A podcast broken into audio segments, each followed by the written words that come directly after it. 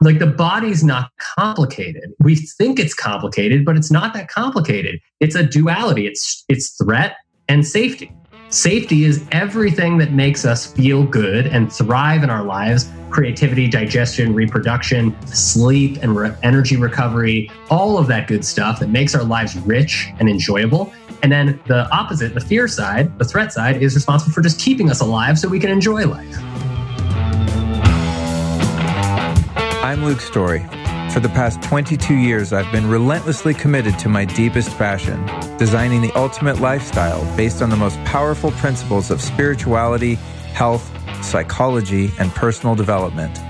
The Lifestylist Podcast is a show dedicated to sharing my discoveries and the experts behind them with you.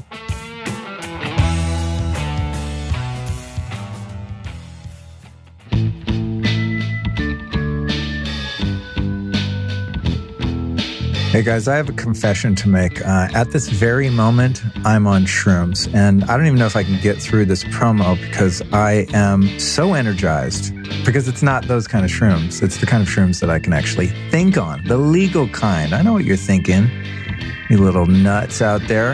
I'm talking about Four Sigmatic, the wellness company that mixes medicinal mushrooms or shrooms and adaptogens with coffee, cacao, latte, protein powder, and even edible skincare. Check this out though. Did you know that 64% of Americans drink coffee daily, yours truly included? Well, 100% of them, including you, should be drinking Four Sigmatic mushroom coffee because it's more than just coffee. It's got lion's mane, one of my very favorite functional mushrooms, and it's my brain's best friend definitely helps to support my focus, productivity, and creativity during podcast recordings just like this one. And lion's mane mushrooms in particular have been long used by the Buddhist monks to help them focus during meditation. Now, I typically don't drink a coffee and then attempt to meditate. What I do is I get up, I heat up some spring water in my glass pot. You don't want to use like a cheap metal pot, folks. A little tip there, not only for taste, but heavy metals. Side note. And then all I do is pour this hot water in a little packet of the Four Sigmatic mushroom coffee, add a little ghee or grass fed butter, some MCT oil, and I've got the most potent, delicious elixir ever. And what I really like about the Four Sigmatic mushroom coffee is that it's so fast, it's instant coffee. Not like the old school gross instant coffee that's full of mold and toxins and God knows what. This is organic, legit, mold free, beautiful, delicious, and portable and instant coffee. So if you want to check it out, have some good energy and some delicious drinks, day or even night if you roll like that, get over to foursigmatic.com. That's F O U R S I G M A T I C, foursigmatic.com slash Luke Story to save 15% off your order. That's foursigmatic.com slash Luke Story.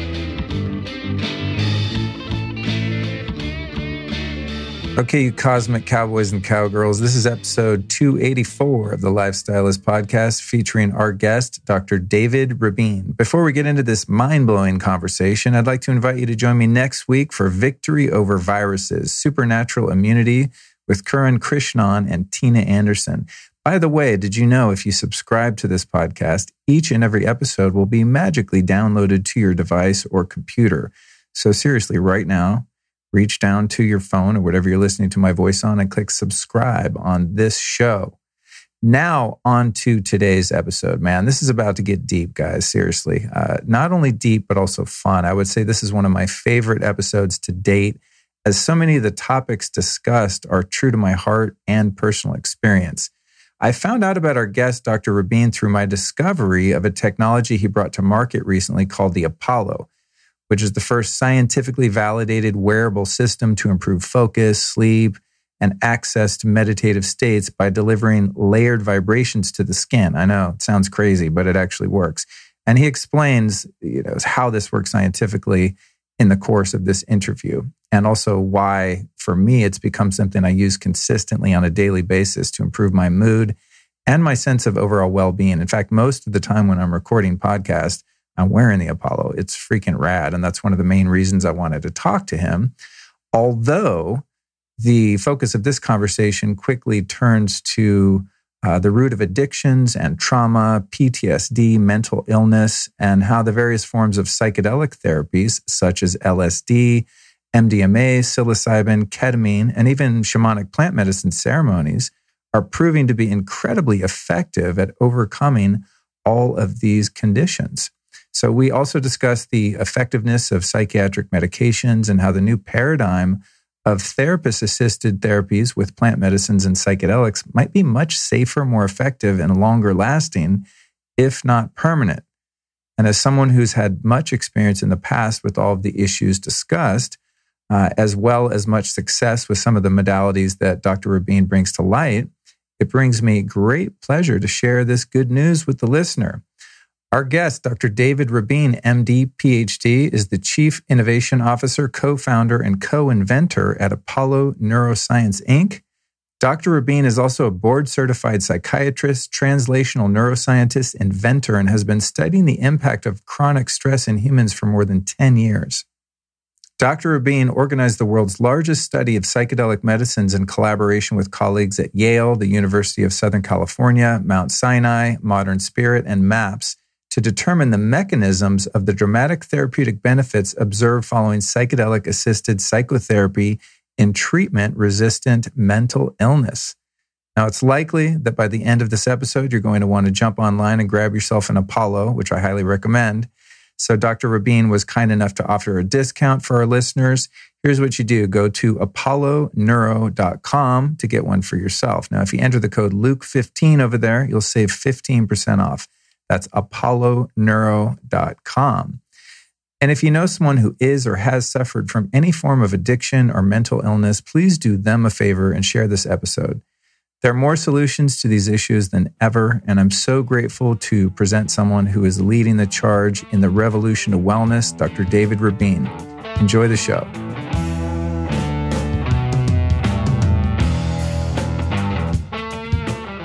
All right, here we go. Great to see you again, Dave.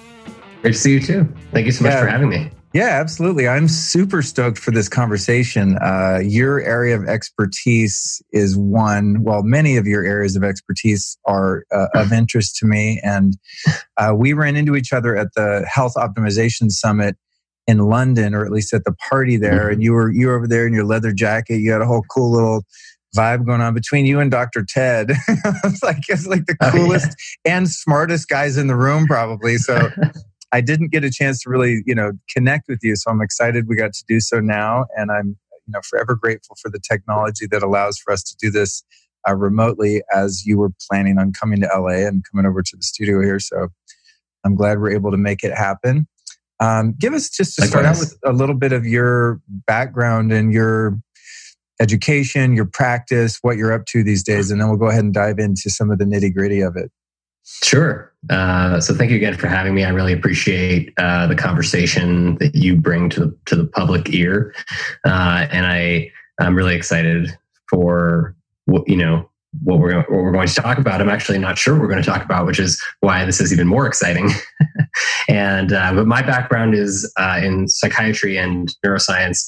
Uh, I'm a board certified psychiatrist, and I practice in California and Pennsylvania. Um, I see patients particularly who have with a focus on uh, treatment resistant PTSD, depression, anxiety, um, and substance use disorders, um, mainly because people who just haven't got don't get don't seem to get better in response to any treatment has always fascinated me. Um, we you know have a medical system that talks about you know different out different treatment options that we are taught as doctors to prescribe to our patients. And and i think you know it's really important for us as doctors to take a step back and look at how well are those working? Um, are they having the outcomes that we want them to have? Or maybe they're having more side effects than they are positive outcomes. And so i think over time i've started i started to see that in in uh, mental mental health. Um, and so mental health really drew me in because I was interested in why do our treatments not work? Maybe there's a different way we could be looking at mental illness that could help us to figure out, you know, how to get to the core of what's going on rather than doing what it seemed like we're doing, which is numbing people to their symptoms. Um, and so all of that kind of came out of my work in uh, in college and graduate school. I started doing research uh, with Dr. Sally Temple, who is one of the original um, researchers who, in I, th- I, believe it was the 70s, uh, discovered in at Cambridge and, and then moved to Columbia that there were uh, the adult human brain has neuroplasticity that we make new neurons in the adult brain which is a very important thing to understand um, as humans that we continue to regenerate and make new neurons as we get older.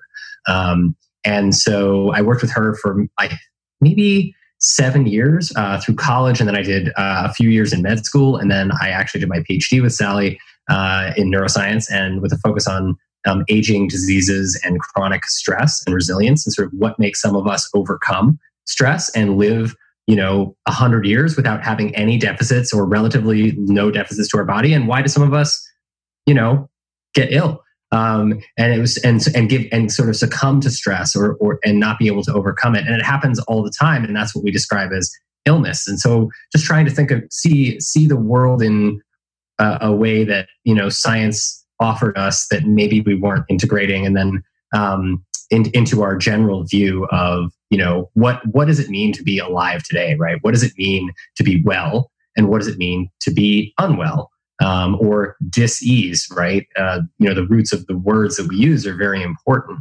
Um, and so all of this drew me to psychiatry because psychiatry is really a medicine of language. And it's a medicine of of um, just helping figure out any way we can to get better. Um, even if you're already well psychiatry and psychology are really the focus of how do we explore deeper what is going on in ourselves you know any of the conflict potentially between ourselves and our and our inner selves or ourselves our mind and our body or however we want to think about it our families um, whatever it may be. And just really you know dive deep in and knowing that it's just us there's nothing to be afraid of and you work through it you overcome it and you're better off in the end because we grow from the challenges that we face and so i really saw psychiatry um, with the advent of psychedelic psychotherapy and the work that was being done by Rick Doblin at MAPS and all of his amazing team and and also you know Robin Carhart Harris in London and and many other people, uh, Roland Griffiths, and that work just blew me away. And I said, you know what, psychiatry and studying consciousness through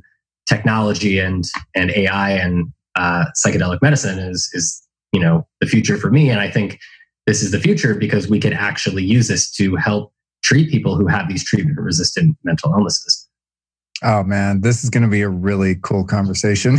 I know when I'm just getting an intro for someone, and, and, oftentimes, to be honest, I don't even do that. I'm just like, whatever, go read their bio. I, you know, we're just going to like dive right into the meat of it, selfishly. But I, you know, I'm I'm trying to be a good interviewer and give people a little bit of context on who you are uh, for those that are less aware. But uh, as someone who has uh, in depth experience with mental health issues, PTSD, and very acute addiction for long periods of time, and has tried various means by which to overcome those, um, most of which thankfully have been successful. I'm really excited about what we're going to talk about, and um, and I also just want to commend you for your uh, your curiosity and your compassion uh, that drives you to alternative means by which to help people. Because um, I see the type of psychiatry that you're into and the research that you're into as kind of an adjunct to the functional medicine world when it comes to physical health, and that is looking for root causes and and fixing things systemically rather than based on symptom. Right. So I have heartburn. Great. I can take medicine that stops hydrochloric acid from being produced, but it's likely that I don't have enough HCl and that's why I have heartburn. You know, just as a really simplistic example of how wrong we have it in many, many areas of medicine. And uh, in my own experience of, uh, let's just take some mental health issues that I was having, trying psychiatric medication and getting worse because of it. And that's not to say that it doesn't work for some people some of the time. I'm just not one of them, so I can only speak to my own experience. So I, I commend you in your work, and I'm really excited to uh, talk to someone with as much experience uh, as you do about all of these things.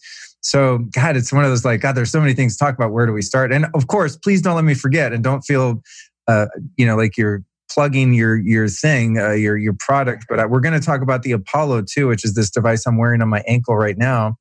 Uh, the setting I have, I think, is the social and open program that mm-hmm. I'm running. So we're we're, we're on the same vibe.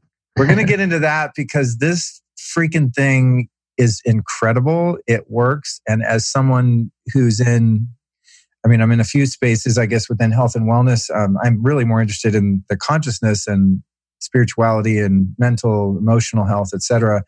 But I often use biohacking and things like that to get the nervous system and the physicality ready to do that type of work.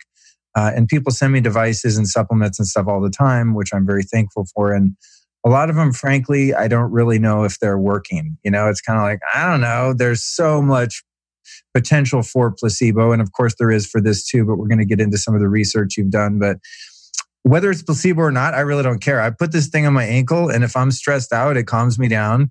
Uh, if I want to have a conversation where I feel like I've had like half a glass of wine and I'm super happy and open and social, which I feel like right now, I'm into it. So we're going to get into that as well. Um, but I do want to get into like really some of the specifics of psychedelic, the clinical use of psychedelics, not my prior use, which was going to dead shows and taking right. copious amounts of acid just to see like how interdimensional I could get listening. um, because I have had recent experiences that have been, you know, in the past year and a half or so that have been so transformative and so healing uh, with plant medicines and even to some degree um, psychedelics and the whole microdosing piece. So there's like so much to unpack.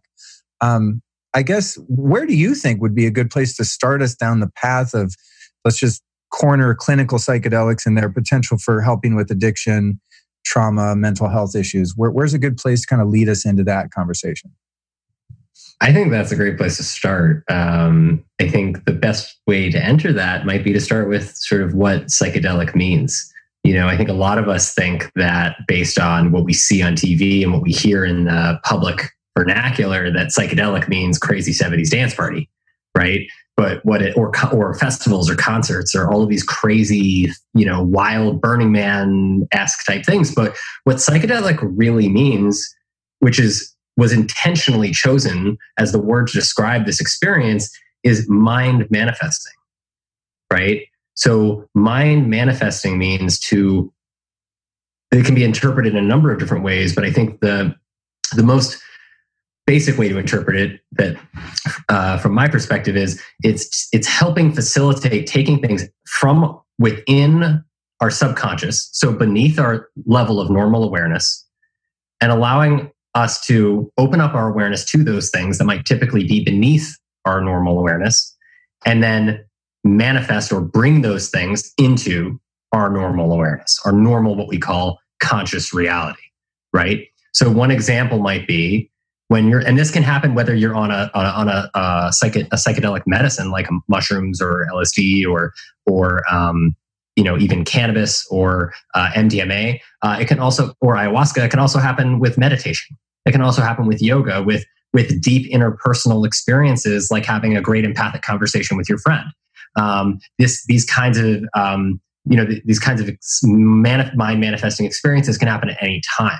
Um, and I, that's why I think it's so important to understand what that word means. And when we talk about addiction or we talk about mental illness, what we're talking about is patterns of behavior that manifest, that exist in our lives that we develop or practice to cope with trauma or stress over time. Why we develop those patterns? There's a whole host of reasons, right? Some of it's from role modeling from our parents or our or our siblings or our family members. Sometimes it's role modeling from television or music or whatever, right? Or, or the people we see around us in our day to day lives. Other times it's because we were neglected and we had to figure it out on our own, right? Um, there are all these different reasons why we develop the coping strategies that we develop. Sometimes those coping strategies work and they continue to work and we build on them and we grow over time, but sometimes they don't work so well. And then we have to try to figure out what to do and if we can't figure out what to do because we don't have the adequate support around us, then we oftentimes turn those that we we feel we start to turn that negativity or those negative feelings inward, um, which can lead to feelings of guilt, shame, um, vulner- extreme vulnerability, um, all of these things that are associated at the core of most mental illnesses. And so, what happens is as we practice being in that sort of traumatized or shameful, guilty state, uh, for you know moments to hours to days to weeks to months to years to decades right what happens is the brain starts to practice training neural, neural pathways. And what happens is for us to be able to feel able to go on, those pathways are centered around, and the coping strategies typically tend to be centered around protecting the ego. The ego is like that sense of self, right? That sense of self that says, I want X, right? I want to feel good. I want to go to sleep. That's that I, that sense, that strong sense of I is our ego. And that ego is represented in the brain by something we call the default mode network. And we didn't know about this until probably the last 20 years when we had you know the advent of functional neuroimaging where you can actually it's a it's a very wonderful form of brain scan that doesn't involve any radiation it's all magnetism and it's called a functional mri and it, it puts you in a it put, they put you in a very loud machine and then they look at your brain at rest when you're just doing nothing it's just the basic egoic state and then doing cognitive stress activities. And they find that, and doing psychedelics. And what's interesting, what's I think is fascinating, some of this work was originally done by uh, David Nutt and Robin Carhart Harris at uh, Imperial College of London. And um, what they showed was that there is a the default mode network strengthens with the sense of ego. The sense of self strengthens the default mode network. It strengthens and, and, default by literally meaning default. When we're not doing anything, this is the network of our brain. This is the way our brain is talking to all of the other different parts of our brain. It's a it's like a loop. As we practice being in that loop, then the loop gets stronger and it becomes easier to follow down that loop. It's like when you're skiing down a slope or snowboarding and you get to the top and all the tracks are already skied out and you just have to follow somebody else's tracks you follow somebody else's tracks and you just keep doing that all day and it's easy because the tracks are already there. Or you can imagine the alternative with psychedelics. You get to the top of the mountain, right? And then there's eight feet of powder that just gets dropped on you. And you can choose any way to go. You didn't necessarily have any idea which way to go. Now there's no guides, right? Or there's very limited guides. And so you can choose anywhere to go and you don't have any path that you have to follow. And that's exactly what happens to the brain when we take psychedelics is we see is profound disruption in default mode network activity, which corresponds directly to how much ego we have or feel. So the less ego we feel, the less strong sense of defensive self we feel, the more oneness and interconnectedness with our environment we feel is has a dose dependent relationship with things like psilocybin mushrooms. The more you take, the more disruption default mode network activity, the less ego, the more connectedness, right? And so when you think about what that means in terms of healing things like addiction, addiction is just training this loop over and over and over again. Stress, impulse, use, relief, stress, impulse, use, relief. And then you train this impulsivity over and over and over again. Impulsivity trains impulsivity. And it's just practice. Practice makes perfect. We can be great at being impulsive. We can also be great at being patient, right? And so what psychedelics teach us to do is they just shatter that loop of act, default activity that's going over and over and over again. And all of a sudden, we're looking at ourselves through completely different lens, through like eight feet of powder kind of lens, like a version of ourselves we might not have seen since we were a child, with all the layers of crap stripped off and all the layers of negativity and trauma that change the way we see ourselves. And we have the opportunity to remember who we really are, which helps us move closer and closer towards accessing our full potential by literally manifesting that sense of self that we used to have as children into our current present lives. Wow. Dude, I'm going to listen back to that excerpt like 20 times. There is so much value in that. I'm like, oh my God, where, there's a million offshoots. I'm like, okay, I almost started writing it down. I thought, no, trust. I know, I know that was a lot. I'm sorry. I should have. No, no, it dude, it's beautiful. It's beautiful. It's so, it's so valuable. And there was so much wisdom packed in there. And I really love the analogy of, the ski tracks. I've tried to explain that phenomenon before, and I, you know, in layman's terms, because that's my understanding of it is layman's terms. Um, I'm not actually coming from a, a, higher understanding trying to simplify it. I'm just trying to understand it at all. But as you were describing that, you know, taking the chairlift to the top of the mountain, and then you know, all of the uh, all the runs are already you know trampled i was picturing psychedelics are sort of like getting off the ski lift and going off the back of the mountain where no one's skied exactly yet. right yeah way of perhaps saying that um, and that's definitely been my experience and in that cycle of addiction uh, as I said, having had so much experience with that early in life for a long time, um, it's there's the part that you described where okay, stress response trigger uncomfortable feeling. How do I fix this feeling? I reach for that thing, whatever thing happens to resonate resonate with your personality. For me, I was, you know, I like the slow jams. You know what I mean? Like I want to just get I want to get into theta or what feels like that. So I was, you know, downers and opiates and cannabis mm. and things that would just like turn the volume mm. down on everything as quickly as possible. Although I did a lot of other things too, just because in my experience of pain in addiction, being me was so painful that I would change the feeling of me into something I didn't like also because at least it was different than being me. so I would do crystal meth right. or smoke crack, even though I hated it but it was better than being sober, you know? Right. Um, so there's, there's that part of the, you know, the, the habit and those worn ski tracks and the neural pathways of like, okay, I feel bad. I know how to fix this. The, the real tragedy of addiction to me, and I'd love to get your take on this, is when you have some semblance of a moral compass, which I think we all do on some level, just inherently as as sentient beings, that we know when we're doing something that self-destructive that and also something that in terms of societal norms is is frowned upon i mean no one thinks it's cool to smoke crack or shoot heroin right i mean i guess if right. you're around a bunch of other people doing it it, right. it is the status quo but by and large you're doing something wrong quote end quotes right so in addition to those the habitual uh, you know, just automatic reaction to grab something to change the way you feel is also the inherent shame every time you do it. And when you know you're stuck in that cycle, and when I had the awareness, especially with heroin specifically, I mean, that was not mm-hmm. cool by any stretch. There wasn't like, there was nothing to boast about when I realized I was physically addicted to heroin. And so, and it's, and also with crack, I mean, God, talk about like just deep levels of shame, but there's also with addictive behavior, I guess, of any kind too, sex addiction, overeating, mm-hmm. you know, debting, video, gambling. Video it's games. Like you, yeah, video games. You have this sense of, of hurt, trauma, shame, then you use to change that feeling. And then so ensues even more shame compounded on top of the original shame, which then uh, necessitates using again to overcome the shame you just created by using. And that right. cycle is so heartbreaking and and one that mm-hmm. I know so well and I'm just forever grateful for the spiritual experience that I had and have had since the original awakening that have allowed me to escape that cycle. Um, what's your take on how shame and trauma lead us into addictions and prevent us from getting out because of that mechanism?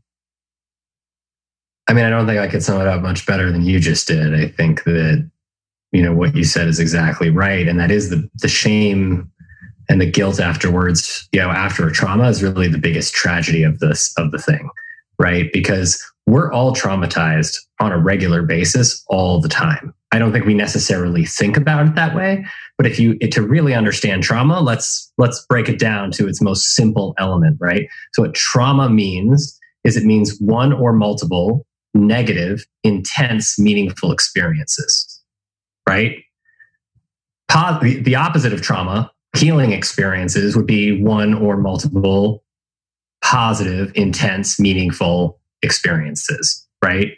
So the positive or the negative is solely based on the way that we, as the individual in that experience, interpret it. It has nothing to do with what anybody else thinks. And that's the most important thing that people need to know as support following a trauma. However, our society is a little bit backwards in that we don't really teach people about how to deal with trauma. We and what happens is the ignorance, ignorance literally meaning we ignore the trauma um, and ignore how to deal with it, uh, and that maybe reflecting that maybe we're not dealing with it that that in that great a way results in us constantly re-traumatizing each other over and over and over again, typically with shame, which is usually in the form of why are you doing that? What's wrong with you? Right? And so the most critical period of a trauma is not the trauma itself, and most most people will agree with this uh, uh, in the in the psychological and psychiatric field. I think you know it's it's the preparation going into it to some extent. But most importantly, just like with psychedelics, it's the integration and support period afterwards, right? After you have, we can't stop a trauma from happening. We're not gods in that way. We can't prevent negative experiences from ever happening to you or to ourselves. But what we can do at the very least is give ourselves, give each other and ourselves the support that we need, knowing that trauma will happen to overcome it afterwards. And what happens is instead of getting that support, we get shame, we get guilt, we get blame that it was us, it was our fault for the trauma happening in most cases. And people, a lot of people don't even do it intentionally when they blame people. They, you know, they victim blame people for what happened. And so, you know, this is just one example, but we we see this all the time and that what happens is that that blaming the person who was traumatized just facilitates whatever whatever little bits and pieces of self-hate were there if none of it was there at that time it just feeds it like a like a like watering and fertilizing a seed you know and it creates this this plant of self-hate that grows within us because we believe that we were at fault for our suffering which ultimately the cure for is to do intensive psychotherapy or psychedelic assisted psychotherapy where you work with a person to bring themselves to a point where they feel safe enough to recognize that hey wait a minute this wasn't actually my fault right this wasn't my fault i was just doing the best that i could at the time with what i knew and that was all that was all i could do so how can i blame myself right and so that is so so we know that this is what's happening because the process of healing is reversing that um, and so, does that make sense? Wow, dude, does it make sense? You just described my entire childhood. Yeah, I mean, God, that's so. You know, it's one of those. You, are happy to learn it now, but you'd you'd wish you'd known it a few years ago. you oh know? Oh my God, I can't even tell you how many things I come across like that. Yeah. we'll be right back at you after this brief but important announcement. Are you tired of having a jacked up gut, feeling all gassy and bloated? How about spending tons of cash on supplements and probiotics that don't do anything to help that? Well, imagine a probiotic that actually does what it's supposed to do. When you find the right one, the one that actually works, it's like winning the gut lottery. That's where my friends over at Just Thrive Probiotic come in. They're the first and only 100% all natural spore form DNA verified and tested probiotic supplement. And as the subject of groundbreaking clinical studies, Just Thrive has demonstrated incomparable effects on the gut and its undeniable connection to the immune system and brain. Because guess what? If your gut isn't working right, neither is your brain. That's where a lot of your neurotransmitters are made, the things that make you feel good and have clarity of mind and all of that good stuff. So get over to thriveprobiotic.com forward slash Luke. That's thriveprobiotic.com forward slash Luke Enter the code Luke15 to save 15% off your entire order of all of their many great products, including their awesome probiotic. That's thriveprobiotic.com forward slash Luke. The code is Luke15. And now back to the interview.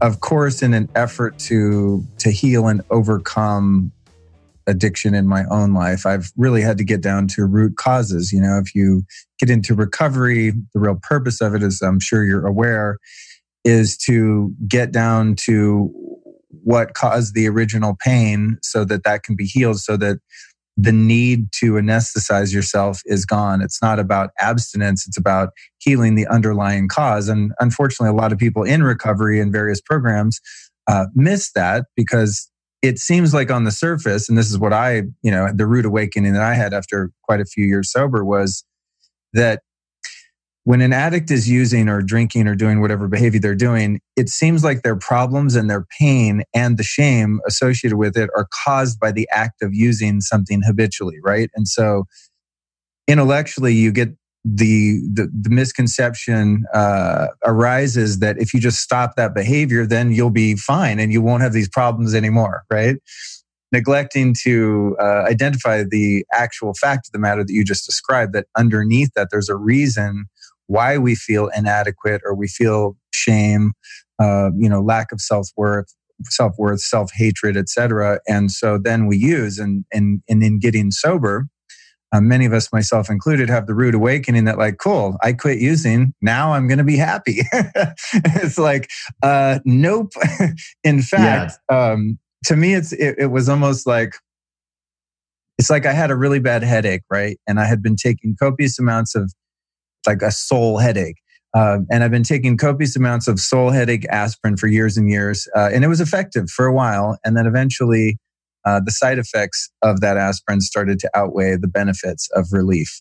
And so I stopped thinking that now the headache would be gone. But all that happened was the headache that was there being suppressed by that aspirin now rises to the surface with a raging vengeance. And now I'm left just in what I used to call untreated alcoholism, you know, which is just serious discontent and confusion and anger and all of those neural pathways that you described uh, were cut of ways of negative feeling and thinking that I had no way to fix or reverse other than slow and tedious spiritual work by applying spiritual principles and doing everything I could in recovery. But back to your statement before, how that cycle begins, I find it really fascinating and so enlightening to think about that it's not so much the original trauma that we experience because as you so rightly indicated that is inevitable in the human experience.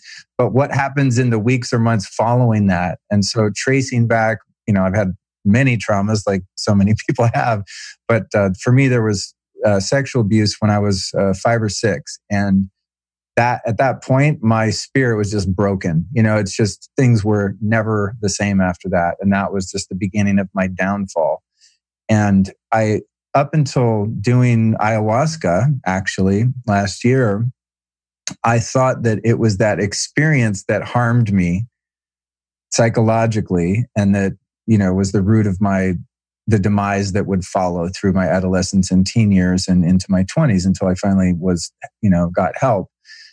But what I saw in that plant medicine experience, and perhaps I could have talked to a psychiatrist that could have illuminated this formula for me or gotten some other kind of help. But what I saw, thanks to the medicine, was that in fact, as you just stated so perfectly, that it's that I didn't know how to share that with my parents. I, there were no authorities I could go to, or I didn't know how. There, I couldn't talk to teachers about it. And so I just held that and walked around with that confusion and shame until I was about 14 years old. And I was finally, for I mean, essentially incarcerated as a result of my behavior surrounding that. And then it kind of came out and I was able to get some degree of help with it. But I was really able to see that it was in the confusion that was created by that experience and not having the maturity and intellectual prowess to contextualize that in a way to see that it that it wasn't me that was wrong or dirty or shameful or whatever stories I, I, I, I built around that in order to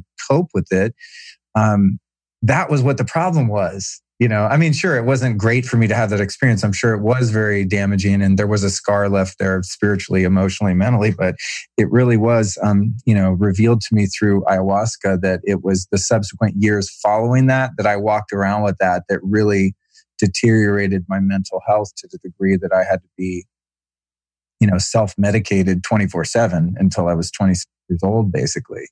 So say you take a kid um, and you know i apologize to the audience. Sometimes i talk a lot but sometimes these are interviews sometimes they're conversations you know? So i guess those listening will understand this one's a conversation because i just have to unpack things in this way because i have i have so much personal experience in these topics. Um, so forgive me for being long-winded also but um, say you take a, a kid who's six years old and experiences that type of trauma and there is the framework of awareness within the family, the trust in the family, the dynamics are healthy enough within that family where there's open communication and um, you know a framework wherein that kid has a parent to go to or you know an elder or authority to go to what's the perfect scenario of coping with that trauma at an early age that can avoid leading down the path of self-destruction and inevitably possibly uh, death, you know, which is where right. addiction ends up.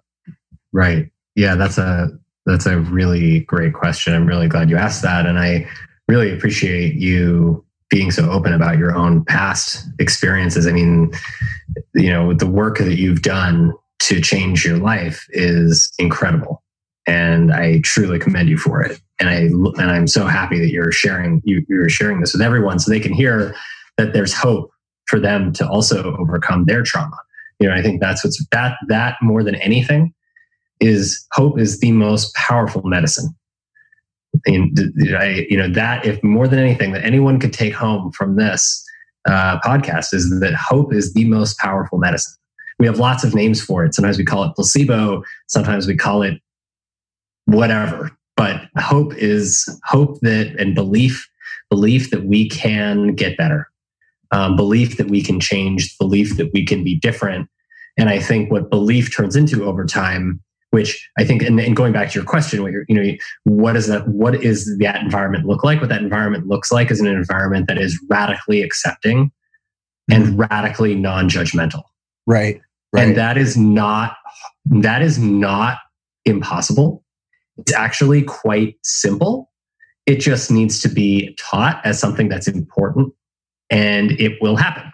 Uh, because the one most wonderful thing about radical acceptance and radical non-judgment and radical self-reliance and all many of the principles that Burning Man actually um, incorporates, which I, I, I really appreciate uh, about them, is that they're free, right? And so these are things. Gratitude, right? Gratitude is free. It is a skill and one of the most enjoyable feelings that we could possibly have, and it's free. And the more that we are taught that that's important, the more that we have the opportunity to overcome challenges that face us. And I think that's what this is all really about is that it's about us understanding as humans what does it actually mean to be a human? Right? To be a human means that we are the most adaptable creatures that have ever walked the face of this earth. There has never been, from what we can determine, a more adaptable creature that has survived more craziness, speaking of what's going on right now in the world, and that has survived more threats to extinction and more threats in general than humanity and humans, right? Our skill is not stability, it's adaptation.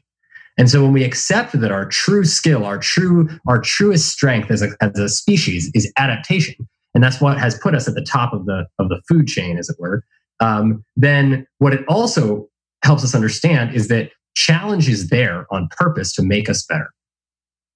We all know people in our lives who have never been challenged or threatened by anything, right? What do those people look like and act like? Fragile. Right. And they don't typically have that many skills that are valuable because they haven't ha- been forced to develop them. Um, and they don't necessarily have a lot of meaning from their lives. This isn't. This is you know I don't want to broadly generalize, but the point because it, because these people who truly are never challenged are actually very rare.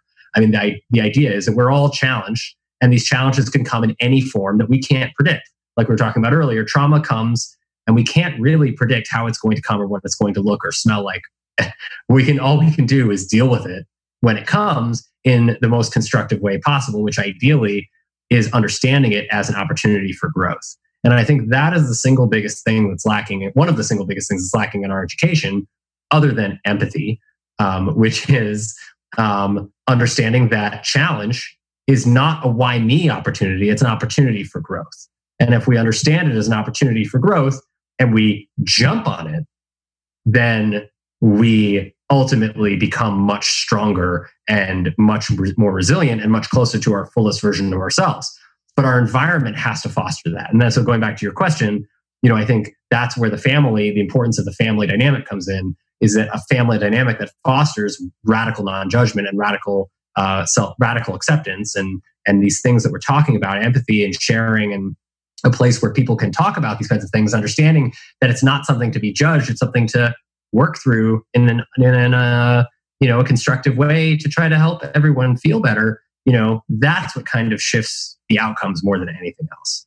Wow. You know i just had a realization uh, which was illuminated by that statement and that is that that's a huge part of why 12 step groups are so effective I mean, comparatively speaking, I mean, we can leave aside perhaps the psychedelic path, which we're gonna we're gonna get into a bit more. Um, and I don't have experience like escaping a life of addiction with psychedelics, like I know many people have. But um, in the model of of the 12 steps in general as a teaching uh, you have a group of people that have one sole purpose and that is to save their own ass and they know how they do that is they have to become honest with themselves and then honest with another group of people that have shared a very similar if not the exact same predicament right so i've escaped this predicament this is why I did it. This is how I did it. This is how I'm doing it. I'm coming clean here in this group full of people.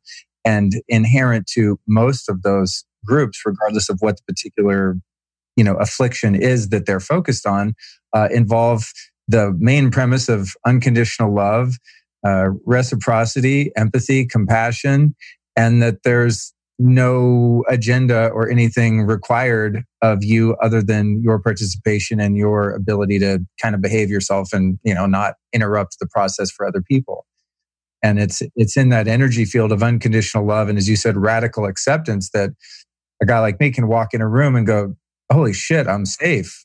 I can finally let my guard down and be vulnerable and talk about you know my inner life in a way that is difficult to do in in most other surroundings in one's life apart from perhaps having you know a really healthy family that's practicing that type of dynamic or seeing psychiatrists like you where i can let my guard down and really open up my my inner experience for examination with someone else right? Um, do, do you have kids? Not yet. Business babies. Yeah, yeah, yeah. business babies first and then, and, yeah, then, yeah. and then perhaps real uh, babies yeah, nor do I. Uh, but I'm, you know, for for for those who do have kids, and I'm sure there's books about this and experts about this, but I'm just imagining, you know, the idea where you have kids and the environment uh, in your home is accepting enough and safe enough uh, and preemptively prepared for possible traumas of whatever type might arise, uh, you know, in the experience of your kid, that that kid then does have a safe place where they can go and tell their parent anything without being shamed or condemned.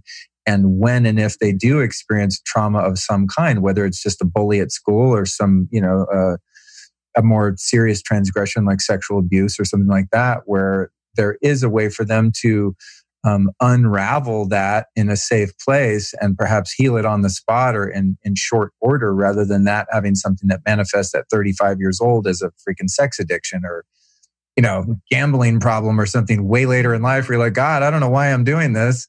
Well you're doing it because there wasn't a place for you to take that initial trauma.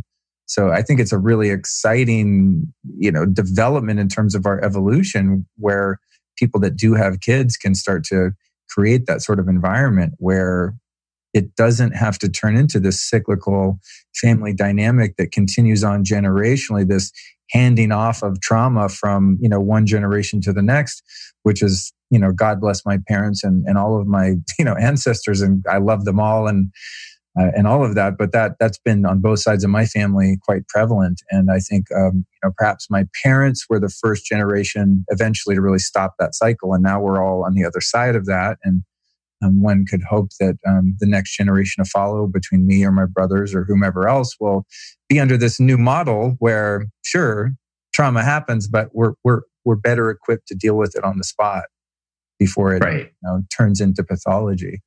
Right.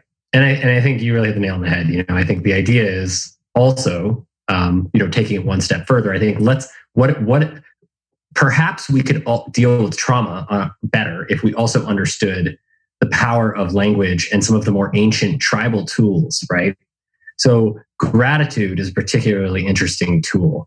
I mentioned it earlier because it's just so important and it forms the foundation of what we call the four pillars, uh, which are critical to tribal plant medicine in South America. Um, but they're also used all over the world in traditional Hindu yogic medicine and uh, Buddhist medicine. Um, and the four pillars take usually some form of gratitude, forgiveness, compassion, and self love, all directed as a practice and skill towards the self. And when we practice all of these four things directed towards ourselves, what we learn is we build and strengthen this foundation of trust within ourselves to allow ourselves to feel safe enough to be grateful for the opportunity to be challenged. Right? So, wow, what the opposite so the opposite of that is what we're experiencing right now is that we are constantly perceiving ourselves to be under threat. Not all of us, but a lot of us, no matter what lifestyle we live in, particularly today, where we have an active COVID nineteen outbreak, you know, in the in the U.S. and and the U.S. isn't, you know, necessarily quarantining people or providing safety equipment the way that we thought they might. Uh, and the government might be helping us, and so this is very stressful. It's stressful for everyone. Literally, no one is spared. But as long as you have access to any kind of media, no one is spared by the threat of the stress that's going on in the world right now. This is happening to everyone, on top of all the other stress that we have already.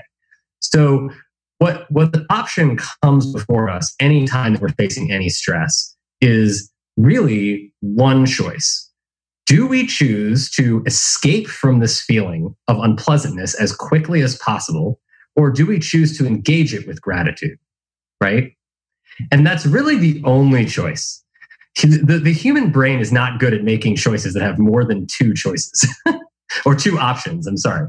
So what, what really works the best is when we can br- break things down, which is called reductionist. We break things down into two things, two options: escape, engage. Right? Problem shows up. What do we do? We can escape or we can engage. The thing is that when you understand that what those two choices are and you actually think through what the consequences of each one might be, what we ultimately find is, as you found, is that there is no escape right? So escape is a is a is a figment of our imagination. Um, that there is no escape. This is where we are, and this is who we are for the time that we're here on this earth. And so all we can do with medicine, if we try to escape, is to really just numb or distract ourselves from the root of the problem that is causing us suffering.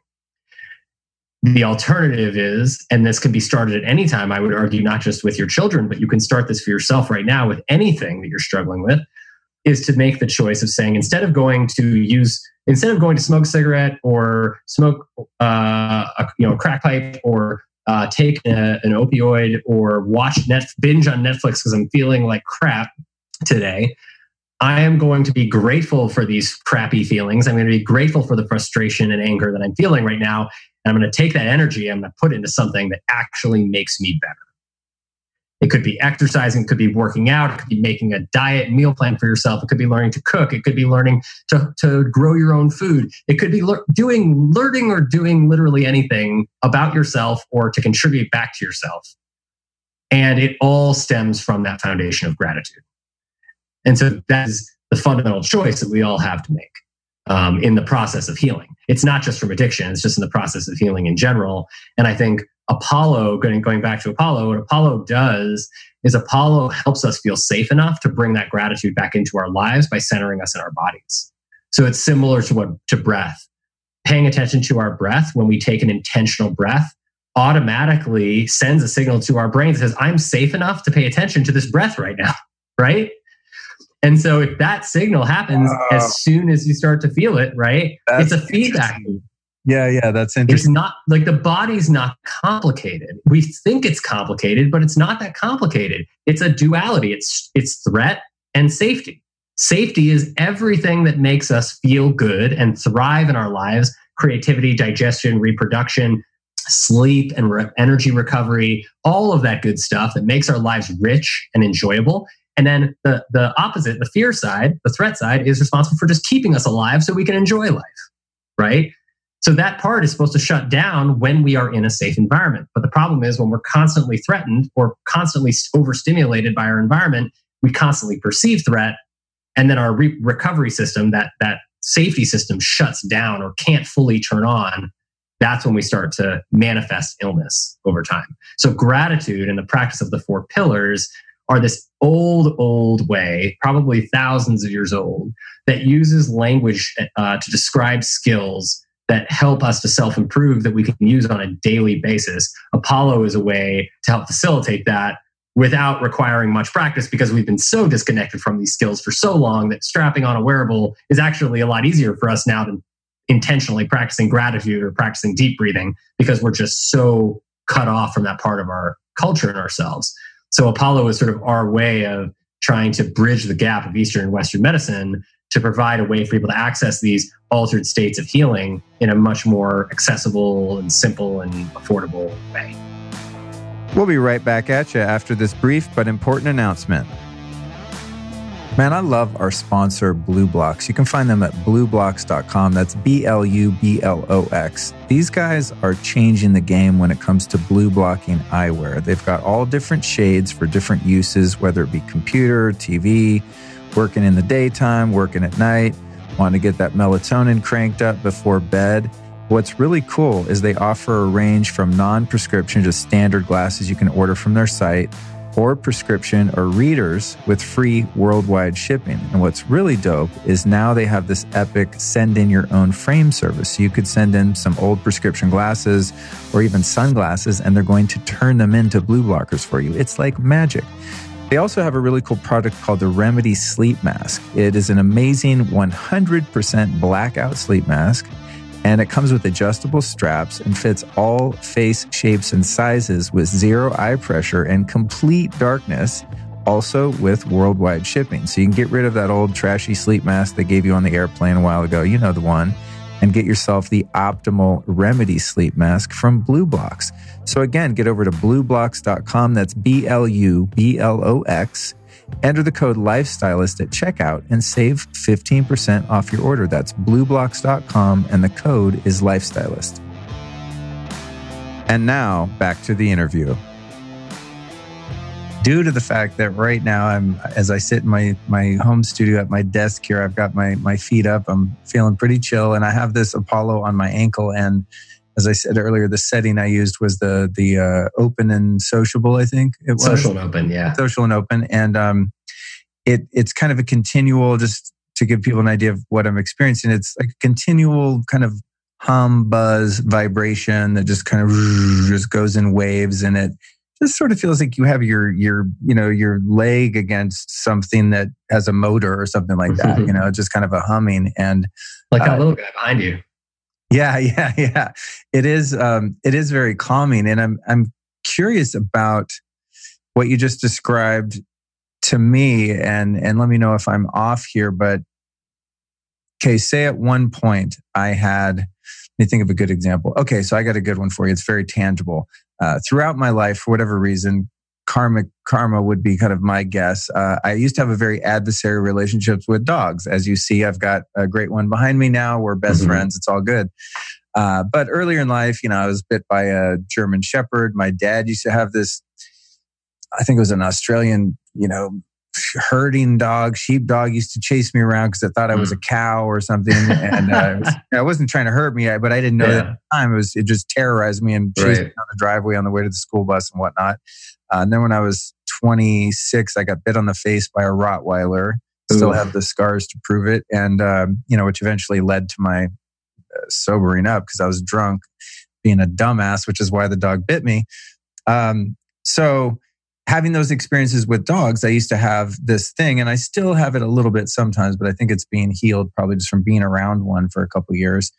But uh, I would have this response that if I would hear a dog bark or if one came near me, I would get stuck in this like limbic system trauma loop where I would get, you know, my my limbic system would get activated, as in like, you know, I don't remember which part of the brain it is that does this. I'm sure you know, but it's like warning the amygdala goes warning, warning, danger, danger. You've seen this before. Mm-hmm. Even though there's not a real threat, it reaches back into time and remembers a similar situation and prepares mm-hmm. me in the same way as if that same threat is going to uh, un- unravel as it did before, right? Mm-hmm. And even though in reality it's not, the dog's way across the street, it's behind a fence, whatever.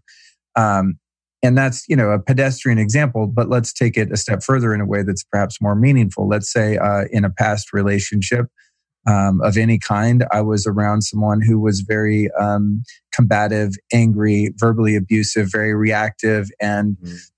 they hurt my feelings emotionally and i had to walk on eggshells around them and be hyper vigilant and now i get around someone who's not like that at all and they don't text me back I mean, I'm, I'm like speaking from real life here, trying to act like I'm not. You know, I know this guy who had this happen, but no, this has been my experience, and it and it yeah. is healed and largely through psychedelics actually. Um, but uh, and then that person doesn't text me back and i think oh they're mad at me. I'm in trouble. We're going to have a fight. There's drama. There's an issue. And then later that day i talk to them and i'm like are you pissed? And they go what are you talking about? You're nuts. Yeah.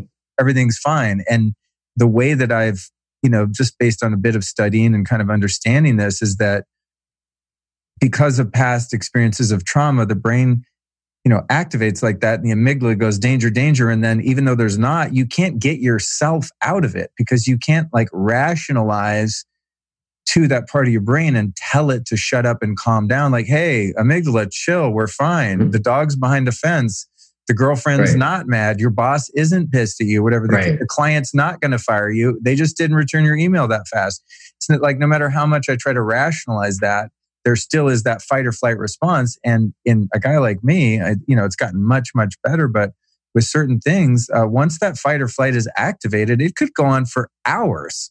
Right. Even though nothing in reality is actually wrong at all.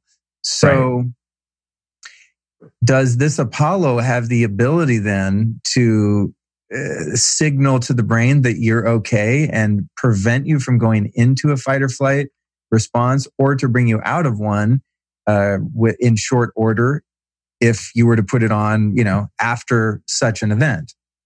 Uh, yeah, yeah, or both, or to even prevent that response. And so I think what what you're describing is the way that most of us feel a lot of the time in response to little things because we are so stressed that the more stressed out we are the more we what we call um, misappropriate threat or we we accidentally interpret something as threatening when it's not. By threatening, I mean actually threatening to our survival, like could actually kill us or seriously harm us or our families in a very significant way. We're very rarely actually exposed to that degree of threat. Um, so what happens is these little things start to trigger our system over time, and it triggers a, a feeling, these feelings of lack of safety. And so what Apollo does is it, it, it's effectively, and just so everybody knows, Apollo is a wearable. Um, I'm wearing one right here as well. Um, and what it does is it vibrates at frequencies that we developed in the lab at the University of Pittsburgh. Um, and we found that these frequencies, when tested in double blind, randomized, placebo controlled trial, showed that we could reliably improve heart rate variability within three minutes under stress by sending these gentle layered frequencies of vibration that feel kind of like an ocean wave or a cat purring next to your body or somebody giving you a hug or holding your hand. Um, that we send these signals to the body and they activate that safety response system through the body. Um, and what happens is when you activate that system at a time where the body is triggered towards threat, if the body, if we're not actually threatened, it, sends one of those signals to the brain, just like with deep breathing, that says, if I have the time to pay attention to this feeling on my leg right now, then I know I'm not actually threatened, right?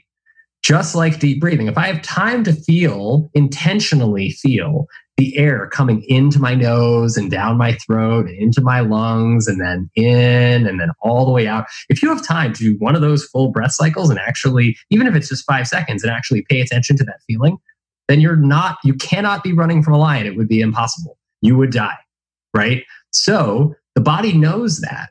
And so the body and the body knows that also through the sense of touch. The sense of touch is one of the most powerful and ancient ways that we have conveyed safety to one another and that mammals convey safety to one another in lots of different species. And so Apollo, we figured out in the lab through studying um, the meditation literature and biofeedback literature and an enormous amount of literature on human touch and music and um, the neuroscience of all these different areas and found that there's a, there, there are certain rhythms in common that the body really likes that make the body, or, or I should say, not make, but they help facilitate the body entering into a calmer state, a calmer, clearer, more focused, more really, if there's any single word to describe it, it's a more present, mindful state. And this present mindfulness, being in the present, grounding ourselves into our bodies, instantly reminds us that we're safe because we have the time to pay attention to our bodies. Even if that's just a subconscious feeling, it gives us the poise and the opportunity to not set our ourselves up, you know, off in a in a situation where we don't need to be. And we end up making better decisions. People perform better under stress mentally and physically. And we've done these studies. And Apollo also has uh, been demonstrated in our preliminary results from a meditation trial of 50 people that we were actually able to make not or, or uh, help non-meditators brains as measured by eeg electroencephalogram brainwave studies um, to look like experienced meditators' brains within 12 minutes with Apollo, wow. uh, which is really fascinating. Because what, yeah, what is yeah. what is meditation? Meditation is allowing ourselves when you've never meditated. It's allowing ourselves to feel safe enough to be vulnerable with our own thoughts and with our own selves, right? And that can be really hard when we've never done that before. We've never been taught that that's okay. And so Apollo helps increase the safety signals in the body so that when those negative thoughts come, you can be mindful of them and actually practice acknowledging the thought, not attaching anything to it, and just kind of letting it go. Right. And that practice of being, which is the practice of being centered in our bodies, being centered in the present, and all of that facilitates over time the learning of how to meditate and how to get ourselves into those states more effectively on our own. So the technology not only helps us get there and helps us stay there, but it helps us feel it and understand what that feeling of feeling good in a stressful situation feels like and feeling agency and autonomy and the ability to be in charge of our own decisions at any moment. And once you feel that, you, you'll do anything you can to figure out how to feel that all the time on your own without Apollo. So over time, people's use of it changes and evolves, and it's really fascinating.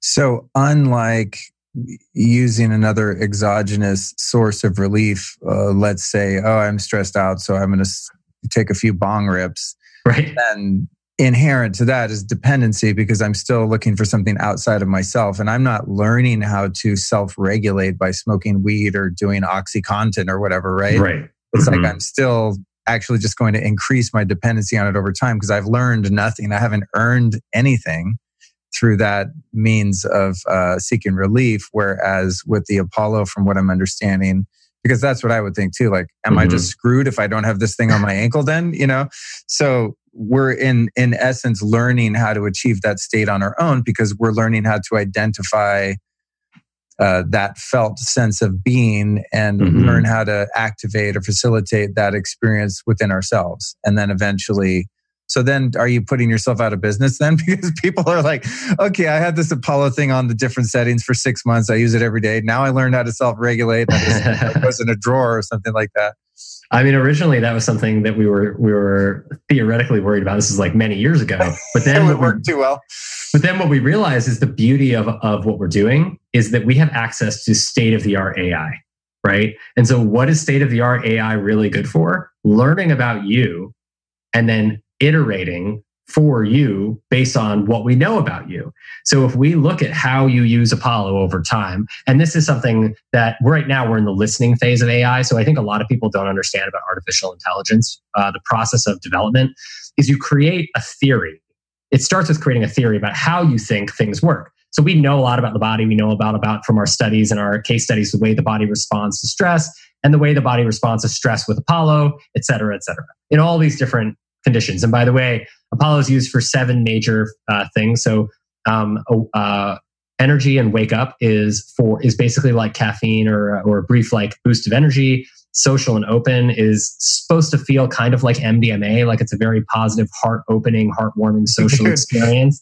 You just um, honestly with that one alone if it just had that i'm in because my interviews have been so bomb every i put it on the 120 minute social and open every time i do an interview now and it's like I'm going, dude, how can I? It takes me a minute to hit empathy with people yeah. and uh, nonverbal communication and the flow of it. It's depending on my mood sometimes and the, mm. and the energy of the other person, you know, as right. they're reciprocating what I'm putting out and all of that. Um, sometimes it's challenging. It takes a bit of work. And I find like, and uh, you know, I'm not trying to be like a, you know, cheesy commercial here. I just, when I like something, I'm honest about it. Um, but that particular setting, it does. And in fact, earlier today, I was trying to describe on an Instagram live what that setting feels like. And I said, you know what? It kind of feels like MDMA light. because it does. It's like, I do feel very like open and empathetic and just kind and, you know, like I want to connect with people. It's really weird.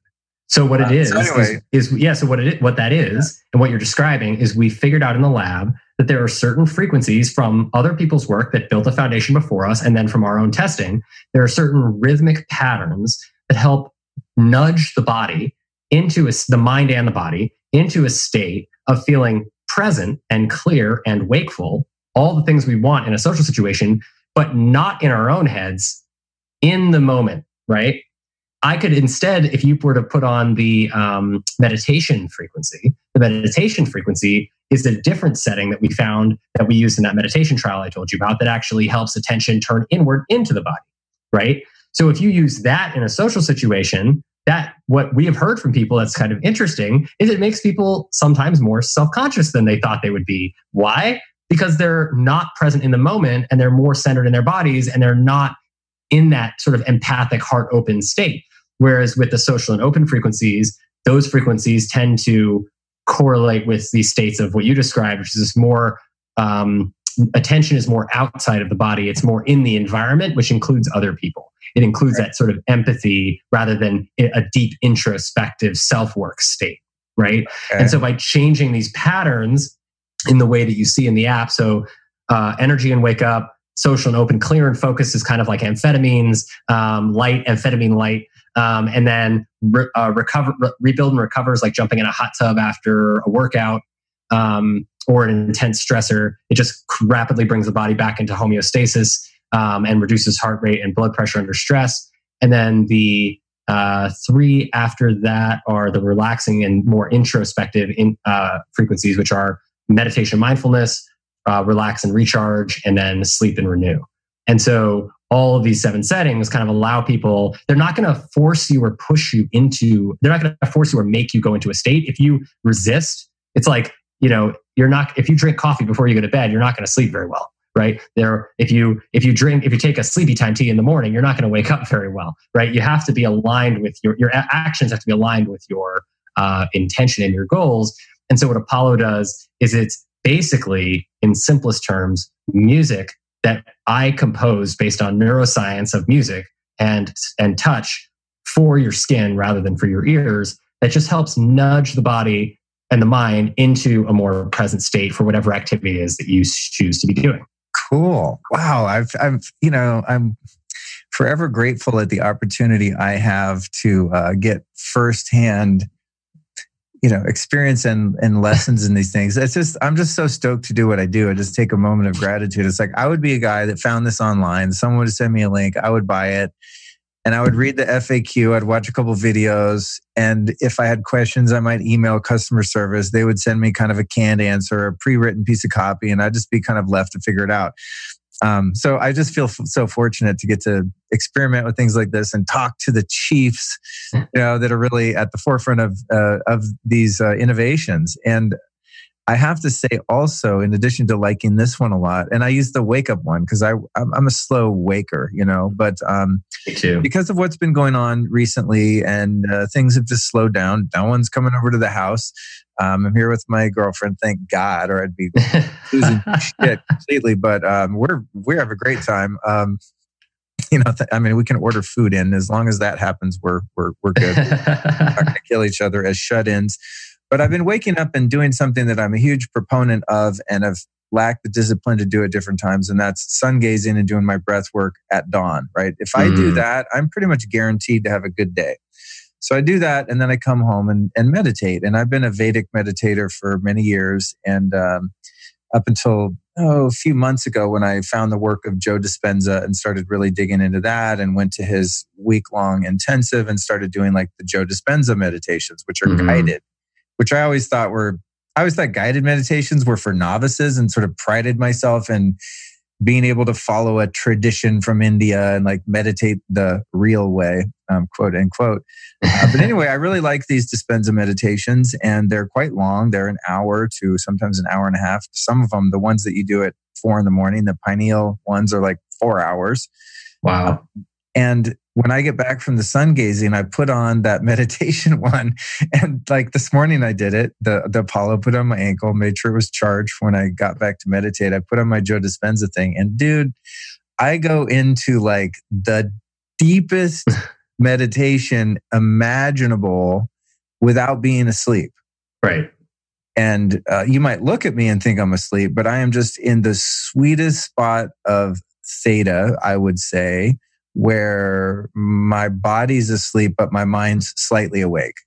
Right. In other words, if somebody said something across the room, I would hear them, but mm-hmm. barely, mm-hmm. you know? Right. And that's the state that I find that I really have the most uh, relief of stress and right. also quiet, just the most quiet mind. Yeah, and the most insights, the downloads come, the ideas come. It's from there that I can really envision my day, envision my life. I can actualize goals and I can manifest, and like that's where the magic happens for me. And um, I think I'm fairly skilled at it just through repetition and practice over the years on my own. But like the combination of those two things for anyone listening, like if you're someone who has a hard time meditating, download a couple of the Dispenza MP3s, which are they're really expensive. They're like 15 bucks a pop on his site or something. I, I meant to ask him about that when I interviewed him. I'm like, really, dude?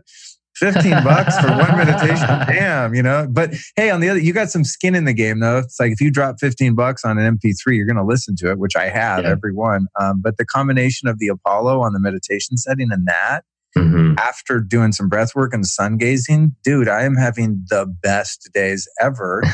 Meanwhile, the world is crumbling around me, you know, seemingly. Um, so anyway, huge fan of that one. Uh, and then the energy one I'll put on after I meditate because I'm pretty groggy coming out of that experience, plus just getting up that early, which mm-hmm. I'm not quite used to. Uh, but the energy one, I'll be damn, I've tested it. Um, like not drinking coffee, not taking my cold shower, and I just do that on the natch. And when I'm really groggy, and I just see, all right, let me see if this shit does anything. And I put the energy in whatever went on, and um, lo and behold, 15 minutes later, I'm like, God damn, I'm actually super awake and alert. It's weird. I can't, I'm like, I can't believe so kudos to you for inventing something that actually works and does what you. it says it's going to do. Because a lot of this stuff doesn't really do anything, frankly, in the in the tech right world. You know, I like the Oura ring. You know, it's effective and useful. Uh, there's a few other things around, but out of a lot of things I've tried, I have like kind of a junk drawer for tech biohacking stuff and then people send me stuff and it just sits in there and I don't want to sell it because someone gave it to me. So right. I don't know what to do with it. I don't want to give it away because I'm like, I'm not going to give it away to a friend of mine because it doesn't work. Or it'll be oh, really you know, high, I have a good use for something. I have a good use for that, Luke. If what? you ever have any of that extra biohacking stuff you want to get rid of, just send it my way and we okay. will put that stuff to good use. All right, I will. Consider I will. it a donation. Donation to the cause. I actually literally do. The other day, I cleaned out my my work office uh, closet here, and I found a bunch of these old PMF devices and just different things that I I liked for a while, and then I found something better or whatever. Yeah. One other thing I you know I want to give you uh, kudos for on this is uh, having the ability to turn the Bluetooth off once you activate the particular uh, journey or you know mm-hmm. that you want to do.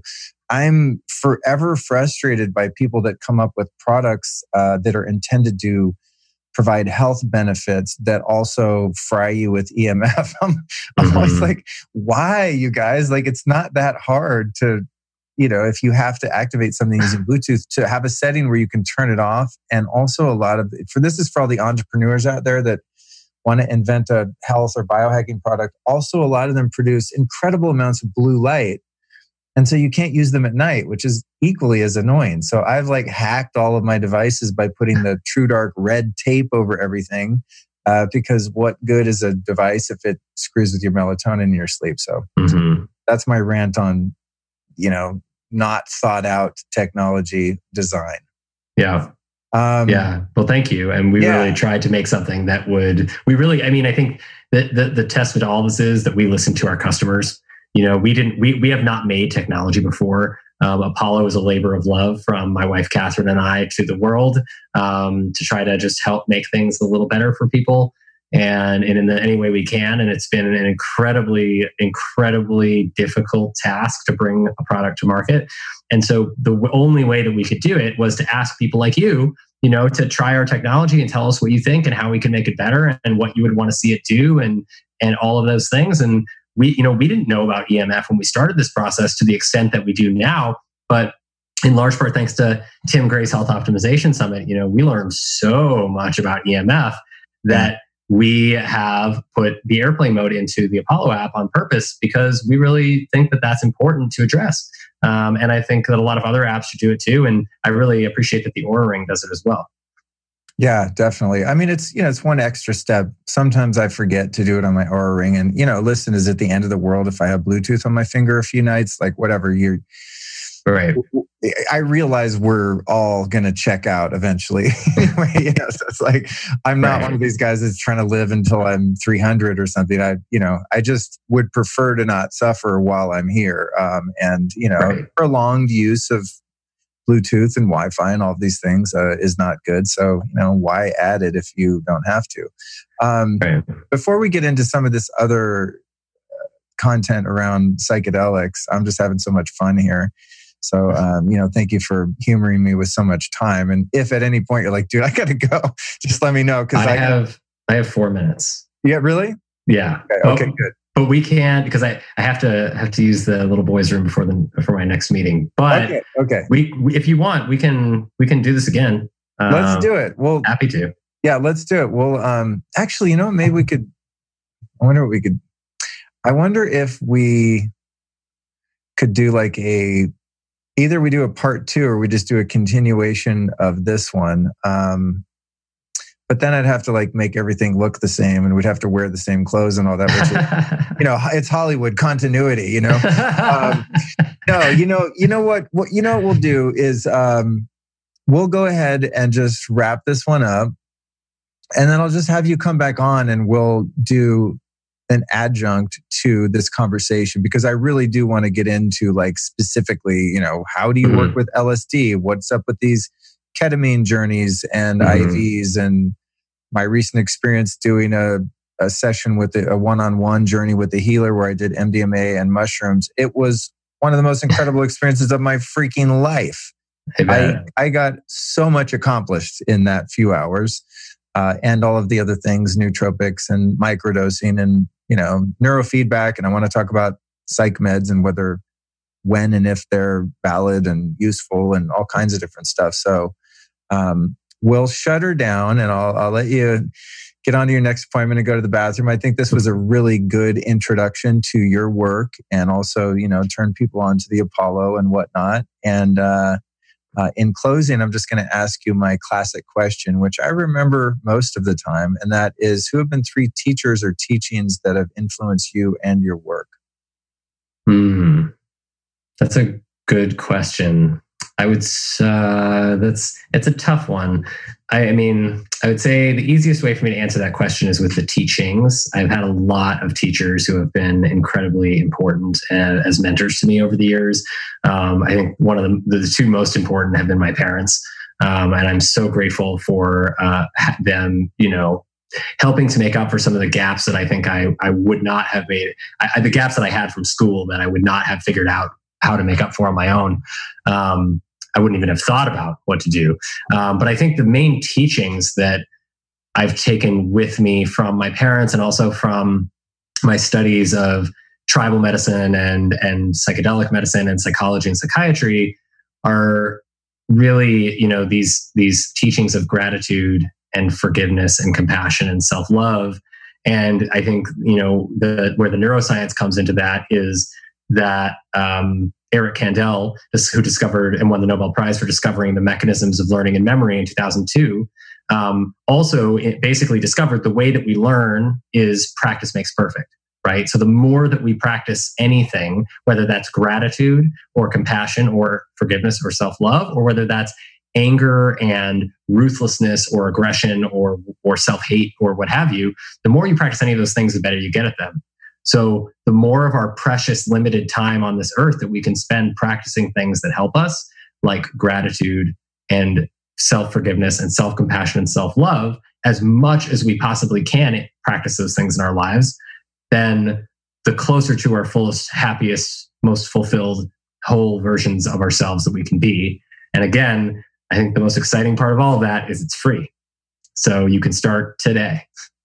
Absolutely. Thank you for that because we do get a lot of people, uh, you know, writing in to the show wanting to know about the things they can do to improve their sense of well being and health in general that are free and uh, because it's easy to get caught up with all the devices and supplements and all the things and some mm-hmm. of them are mm-hmm. quite pricey thankfully by the way the apollo how much is the apollo it's not as much as some of these things the apollo is 349 all right no but we'll give we'll give a we'll give a special discount to your listeners. okay cool i mean that's you know to some people that's a chunk of change um, right now for me that's not a lot especially in comparison to some of the coin I've dropped on some of the other things here at the house. But um, I always tell people like, if you don't have any money and you don't want to buy devices or supplements or anything like that to improve your life, like, you know, get up, watch the sunrise, do some breath work, meditate, take an ice bath, so many of the things pray all of the attitudinal things that you just described mm-hmm. gratitude human connection love touch sex mm-hmm. affection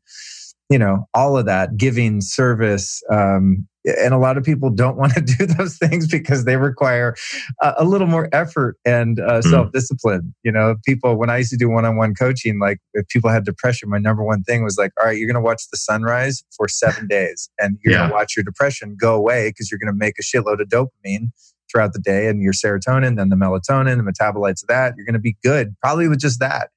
And, uh, you know, very few of them could do it. They're like, mm-hmm. yeah, yeah, yeah. What about that nootropic? right.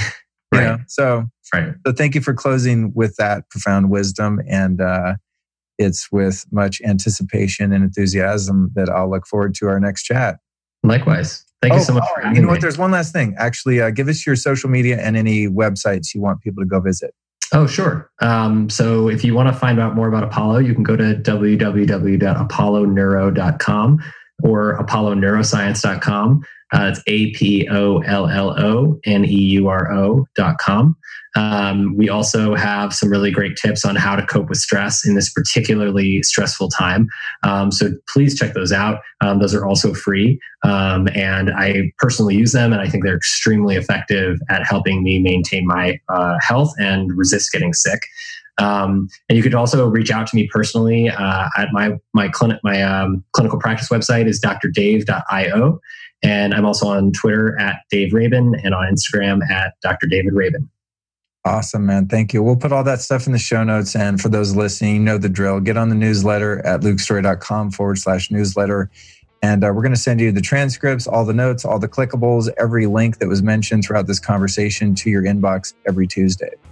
Uh, and with that, my friend, I will bid you farewell. You have a great next appointment, and uh, I can't wait to talk to you again. We'll get on email and we'll we'll book a part two, and we'll we'll go at it again. Can't wait. All right, thanks, thanks. Luke. Yep, you too. Take care. What an exciting time to be alive, folks. There are options when it comes to treatment for previously considered incurable issues of the emotion, mind, and thought. Thanks to Dr. Dave Rabin, amazing guest, amazing guy, doing incredible work in the world, not the least of which being the work he's doing at Apollo Neuro. So, again, I wanted to. Uh, provide the discount that he's offered if you want to check out this technology. You can go to apolloneuro.com and the discount code there is Luke15 to save 15% off. Uh, and also on their site, there's a lot of science, uh, tons of studies cited as well, which are definitely uh, worth the price of admission. So, uh, as I said earlier and probably stated in the interview, I'm just obsessed with this thing. It's very cool. So, I'm stoked that we got you guys a discount at apolloneuro.com. The code again is Luke15 for 15% off. And if you're not a fan of technology, uh, always remember just the power of mindfulness, the power of meditation. There were years and years of my life where uh, none of these technologies existed. And if they did, I was either unaware of them or unable to afford them. So uh, I meditated on the Natch for years and years and years and did quite well for myself in terms of up leveling my consciousness, state of mind, and well being. So don't think that you need technology or supplements or any of the stuff that I talk about on this show to have a good life. I always want to impress that on the listeners that uh, some nature exposure, some sun, some hot, some cold, some breath work, meditation, reading some spiritual books getting your mind right will take you a long way as well. For those of you that want to take it a little further, however, I'd like to uh, introduce you to today's sponsors, BLUblox. They make some great blue blocking eyewear. You can find that at blublox.com. That's B L U B L O X. blublox.com. The code there is Lifestylist. That gets you 15% off. Our friends at Four Sigmatic make some fantastic medicinal mushrooms and instant coffee that I love sigmatic.com forward slash Luke Story. The code there is the lifestylist for 15% off. And then our friends over at Just Thrive. That's justthrivehealth.com. The code there is Luke15 for 15% off.